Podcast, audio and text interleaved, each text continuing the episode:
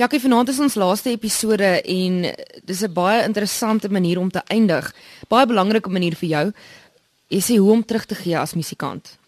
Ja, absoluut. Ek dink dit is baie belangrik um, as musikant om terug te gee. Um jy weet, uh ons moet in 'n mate, nie in 'n mate nie, ons moet teruggee om ons talente wat ons gekry het. Dankie te sê vir ons baie mense daar buite wat sukkel en um musiek kan mense bymekaar bring en as jy mense bymekaar kan bring, jy kan vir hulle elkeen 'n fooi vra en jy gee vir iets beters iets groters. Ek het hier so baie mooi um, in die boeke baie mooi kwotasie wat ek gaan vir jou wil lees. Jou lewe is God se novel. Laat hom dit skryf.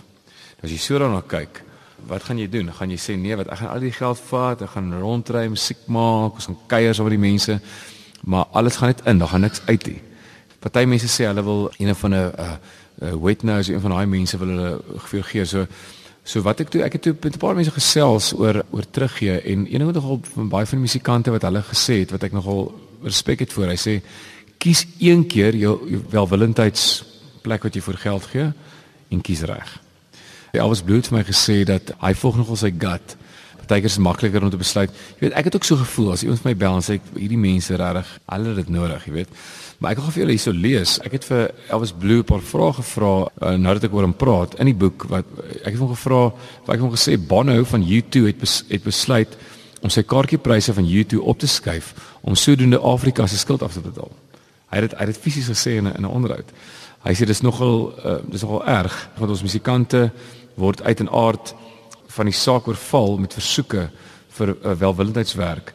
Ehm uh, toe sê ek vir Elvis Blue, hoe dink jy kan musikant die beste teruggee aan die publiek. Dit is my vraag aan hom gewees. Hy sê vir my, ek dink elke persoon, musikant of nie, se verantwoordelik se verantwoordelikheid om te besluit hoe en waarvoor hy wil leef. Dit was ook baie wat gesê het celebrity is a currency. You must spend it wisely. Dit is wel interessant, nee, en te sê alles blue verder. Ek glo dat elke mens 'n invloed het waar hy ook al is. Dis 'n invloed wat hy kan gebruik om goed of sleg mee te doen. As musikante het ons 'n geleentheid om met baie mense in aanraking te kom. Die manier waarop ons hierdie interaksies hanteer, het 'n invloed.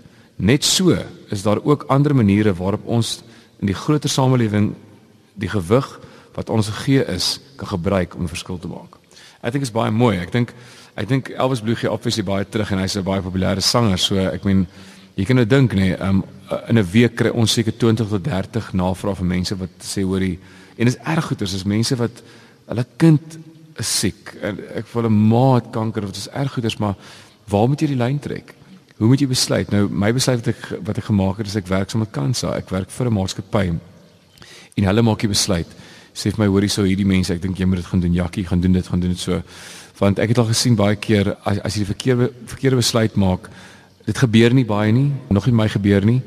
Ehm um, maar dit dit kan gebeur dat dat dat dit is mense wat regtig probleme het. Ja, hulle mense is mos maar mense, jy weet, hulle gaan baie keer net probeer iets kry uit uit wat jy doen. So kies reg, kies wys en maar jy kan nie sê ek het ook gekies hier so die afgelope 3 jaar het ek teruggegee nie. As jy teruggee, jy gaan sien die seëninge wat in jou lewe kom is onmeetbaar met geld. Heeltemal. So teruggee is bitter belangrik en soos alles bloed gesê het, ons almal al is jy musikant of nie, het iets om terug te gee in hierdie wêreld. Ek het die ander ander dag 'n mooi ding gehoor wat ek ook graag wil in 'n boek wou gesit het um, as 'n kwotasie. Daar's baie nice mense daar buite. As jy nie een kan kry nie, wees een.